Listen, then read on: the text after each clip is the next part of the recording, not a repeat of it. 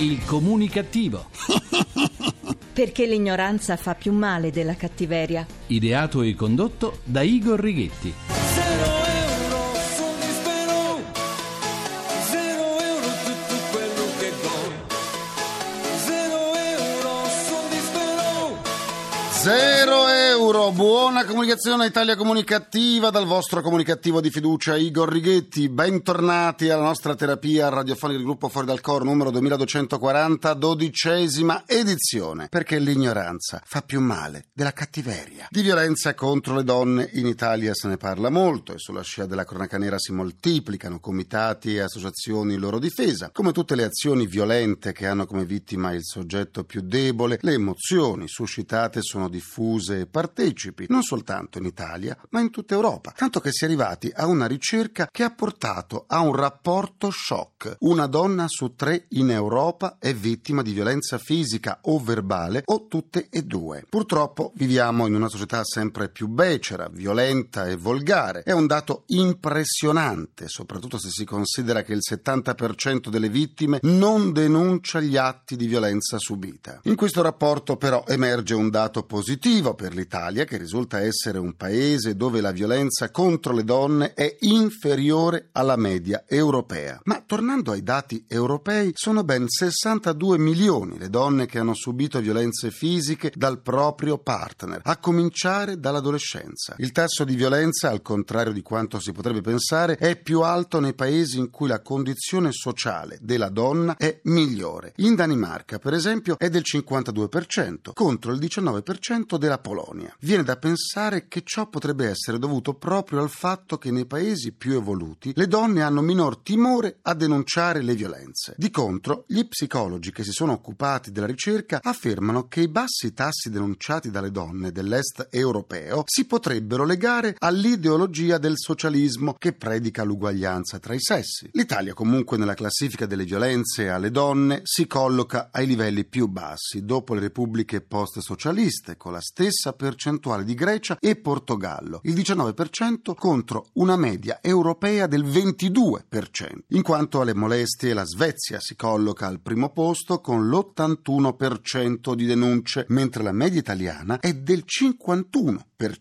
La domanda di fondo però è che valore ha una ricerca di questo genere che non tiene in considerazione le differenze culturali, storiche e sociali dei diversi popoli? Le minori denunce possono essere causate da una minore consapevolezza dei propri diritti o da una sensibilità diversa nei confronti delle molestie rispetto ad altri paesi o ancora da un diverso grado di cultura delle donne stesse. Sono tutte perplessità importanti che partono dalla considerazione che anche la rassegnazione alla violenza è un fatto di cultura e di mentalità. E son parole sante. E son parole sante. Cambiamo argomento, presi come siamo da mille problemi più grossi di noi, dagli aerei che scompaiono dai cieli in modo misterioso, a parti di nazioni che si annettono ad altre, a crisi politiche ed economiche, a diffusi esempi di corruzione e di vergognosi privilegi, a inquinamenti in terra, cielo e aria, fa davvero sorridere la battaglia che si sta svolgendo in rete per ottenere il riconoscimento dei conigli come animali d'affezione. Sì, tutto è cominciato quando la Federazione Italiana Diritti Animali e l'associazione AA e Conigli hanno promosso l'iniziativa per trasformare i simpatici roditori in animali d'affezione, né più né meno come fossero cani, gatti o uccellini. Nel caso specifico si parla di conigli nani, quei batuffoli morbidi morbidi che già da molto tempo sono entrati nelle nostre case e che richiedono cure e attenzioni come qualunque altro componente della famiglia. Secondo le associazioni protezionistiche è proprio il coniglio l'animale da compagnia più diffuso nelle nostre case ed è un fenomeno in crescita perché un coniglietto, oltre a integrarsi bene con i componenti della famiglia e con l'ambiente casalingo, è molto facile da gestire, non richiede particolari spazi né attenzioni, se non quello di evitare di calpestarlo. Questo è quanto affermano gli animalisti, ma il fatto che la loro presenza nelle nostre case sia in crescita mi fa venire un atroce dubbio. Non sarà mica effetto della crisi economica che, come si sa, porta a fare provviste di generi alimentari che, come si sa, porta a fare provviste di generi alimentari a indirizzare la scelta su un coniglietto anziché un usignolo?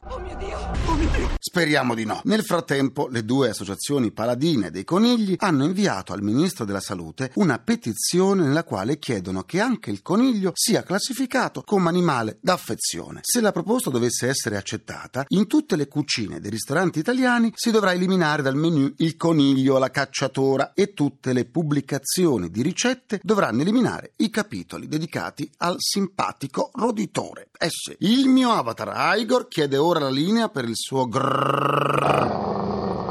GRC, giornale radio comunicativo. Antonio Nocerino, un diciottenne destinatario di un provvedimento restrittivo allontanatosi dal carcere minorile di Nisida a Napoli, ha tentato invano di sfuggire alla cattura da parte delle forze dell'ordine. Durante la fuga, prima in auto e poi a piedi, gli agenti di polizia hanno anche sparato alcuni colpi in aria. Il risultato è stato l'arresto del giovane e, ma questo è tutto da verificare, due piccioni morti. Sì, quei colpi in aria. Vi siete persi una seduta del comunicativo? Nessuna paura. Andate sul sito comunicativo.rai.it dove potrete anche scaricare le sedute in podcast. Se invece volete esternare un po' di sane comunicattiverie, vi aspetto come sempre sulla pagina Facebook del comunicativo, facebook.com slash il comunicativo. Continuiamo la terapia. Gli italiani occupano il quinto posto nel mondo per il tempo che trascorrono guardando la televisione. La televisione dunque, nonostante le tante fonti di intrattenimento e di informazioni che derivano dall'uso del web, resta la regina degli ascolti. Gli italiani passano sempre più tempo davanti al piccolo schermo, preferendolo a cinema, teatro e alle tante attrazioni che arrivano dalla tecnologia, usata prevalentemente dai più giovani. E la TV dunque a imperare a essere al centro di dibattiti politici, ma anche economici, culturali e sociali. Particolare interesse inoltre suscita quella TV che si rivolge ai telespettatori parlando dei temi e dei problemi che li coinvolgono a livello emotivo. E così si spazia suddividendo gli argomenti che possono andare dalla salute ai viaggi, dalla cucina ai temi sociali del lavoro, della pensione, delle difficoltà familiari ed economiche, della cronaca, dello sport, senza escludere gli avvenimenti di costume. Ampio spazio dunque viene dato al genere detto dell'infotainment, cioè dell'informazione che intrattiene. E allora andiamo a parlarne con i nostri ospiti. Le nostre due mascotte evasione fiscale annunciano l'ingresso della conduttrice e autrice televisiva Eleonora Daniele. Buona comunicazione Eleonora! Buona comunicazione, ciao Igor! Storie vere, il programma della mattina di Rai 1 da te condotto si confronta con la realtà sempre più complessa della nostra società. Che cosa emerge dagli approfondimenti di vicende di cronaca che tratti in studio?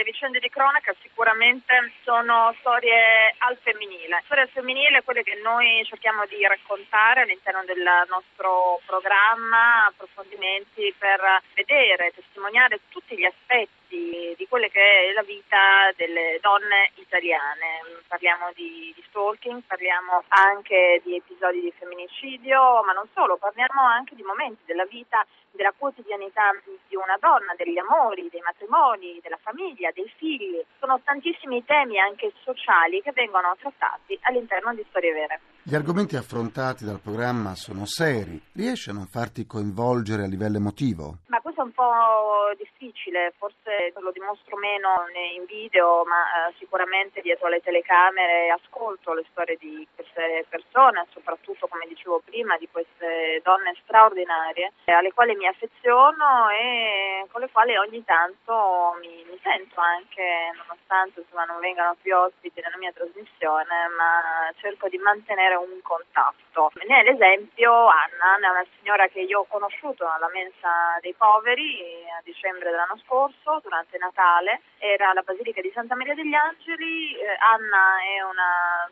signora di mezza età che ha perso tutto il figlio le ha lasciato molti debiti, ha dovuto vendere tutto e è finita per strada. E Anna spesso volentieri adesso viene ospite nella nostra trasmissione, Anna è diventata un'amica, io le dico sempre, cara Anna, io non ti abbandono. Quali gli argomenti che più emozionano il pubblico a casa? Sono di vario genere, non necessariamente sono sempre storie tristi, a volte sono anche storie commoventi, storie di grandi amori, storie di matrimoni che funzionano, che riescono a durare nel tempo, non solo, ma eh, riescono anche a, sfociare in attività interessanti, eh, in uh, figli che, che, rappresentano orgoglio per i propri genitori, che vengono a raccontare poi il loro rapporto con uh, papà e mamma. Sono davvero tantissime le storie che raccontiamo, non a caso il programma si chiama Storie Vere. Storia d'Italia. Grazie alla conduttrice e autrice televisiva Eleonora Daniele e buona comunicazione.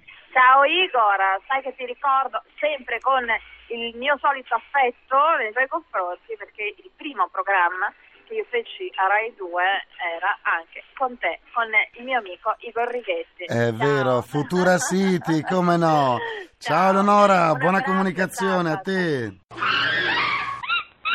Do la buona comunicazione all'autore televisivo e scrittore Lorenzo Beccati. Buona comunicazione a tutti gli amici in ascolto. Da drive-in a striscia la notizia al Gabibbo, la satira e la comicità in tv portano la tua firma. Autore televisivo dunque, ma anche scrittore prolifico. Ti preferisci autore o scrittore?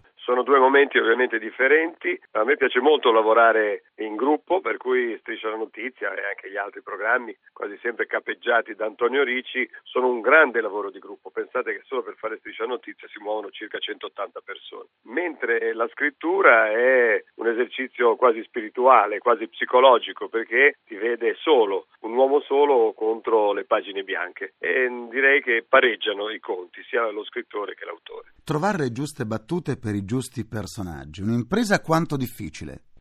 Difficile, però consiglio a tutti gli autori del mondo di fare come facciamo noi. Noi cuciamo veramente come fosse un abito, cuciamo addosso al personaggio le parole che dovrà poi pronunciare in televisione. E credo che sia fondamentale. Addirittura arriviamo alla follia di imitare il personaggio che andrà a recitare le cose che scriviamo, proprio per cercare di medesimarci al massimo in lui. Usiamo le inflessioni, ci muoviamo addirittura come lui e a volte sembriamo dei pazzi dentro una stanza che fanno le imitazioni, che so, di Greggio piuttosto che di Iacchetti o di qualche comico, proprio per avere sempre la sensazione diretta, perché è fondamentale. Direi che tra l'altro è una scuola di autori relativamente nuova, perché io essendo ormai di bianco pelo, posso dirvi che anticamente ho lavorato anche in Rai, a Domenica In per esempio, e gli autori quasi sempre tiravano fuori dai cassetti dei fogliacci con delle battute e poi dicevano ecco di queste battute, ecco qui ci sono le battute sui medici e davano a chiunque quelle battute, invece no,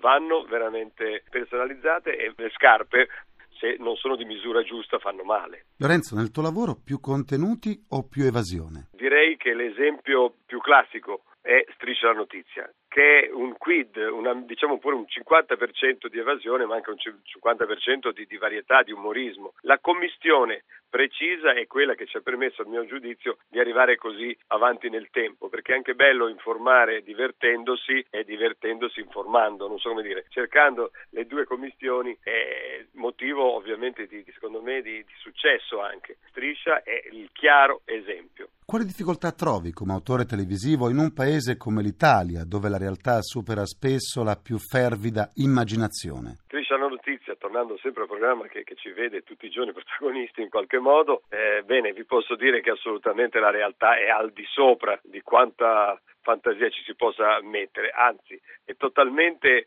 sviante perché tu pensi una certa cosa, la crei e vedi che la realtà ti supera sempre, non, non c'è fantasia che regga. E noi abbiamo la capacità, io spero eh, l'opportunità molto spesso di cavalcare, eh, esacerbando ancora di più i ritmi, le notizie, andandoci insomma a ricamare sopra. Ed è un esercizio piacevole in qualche modo, perché la realtà davvero eh, supera la fantasia e noi riusciamo in qualche modo a prendere questa realtà e a manipolarla e ne viene fuori qualcosa di veramente grottesco che rappresenta in buona parte la faccia reale della nostra Italia. E che va in onda da oltre 25 anni. Sì, sono 26 anni, 26 edizioni che Striscia la Notizia continua a imperversare nei, negli schermi degli italiani. Però è un programma davvero particolare, anche se noi siamo i primi a dirlo, è una strana Italia quella che per avere giustizia si rivolge a 14 kg di moquette rossa. Grazie allo scrittore, autore televisivo Lorenzo Beccati e buona comunicazione. Sempre buona comunicazione a tutti voi. Io ti ho scritto una canzone perché sei la nostra guida, non c'è media che ti sfida. Concludo anche questa seduta con il mio pensiero comunicativo. Il premier Matteo Renzi ha partecipato all'AIA, al vertice sulla sicurezza nucleare e al G7 sull'Ucraina. Durante il vertice c'è stata anche l'occasione per Renzi di incontrare il primo ministro giapponese e il primo ministro canadese. Solitamente Renzi è un galletto. Speriamo che nell'AIA non abbia fatto la figura del pollo. Speriamo. Ringrazio i miei implacabili complici Vittorio Lapi, Valtrighetti, Carapagliai. Un ringraziamento a Francesco Arcuri e a Grigore Scutari. Alla console, alla console. Alla console tra gli immancabili. Folletti! Folletti! Folletti nell'aia c'è Luciano Pecoraro, suggeritore del conduttore Mario Spiffero Tutto, trucco e parrucco per l'autostima del conduttore, la contessa Adele non servo a nulla ma ho il mutuo da pagare. Grazie a tutti voi. Io sono il papa della povertà, ma la apprezzo perché lei è ricco di spirito. Grazie per la sua telefonata, sua santità e grazie all'attore imitatore Gennaro Calabrese. Vi aspetto domani come sempre alle 14.44 minuti primi, secondi a nessuno. Buona comunicazione e buon proseguimento dal vostro portatore strano di comunicativeria, Igor Righetti. Grazie, vi lascio al GR1, a domani. Il comunicativo. Perché l'ignoranza fa più male della cattiveria. Ideato e condotto da Igor Righetti.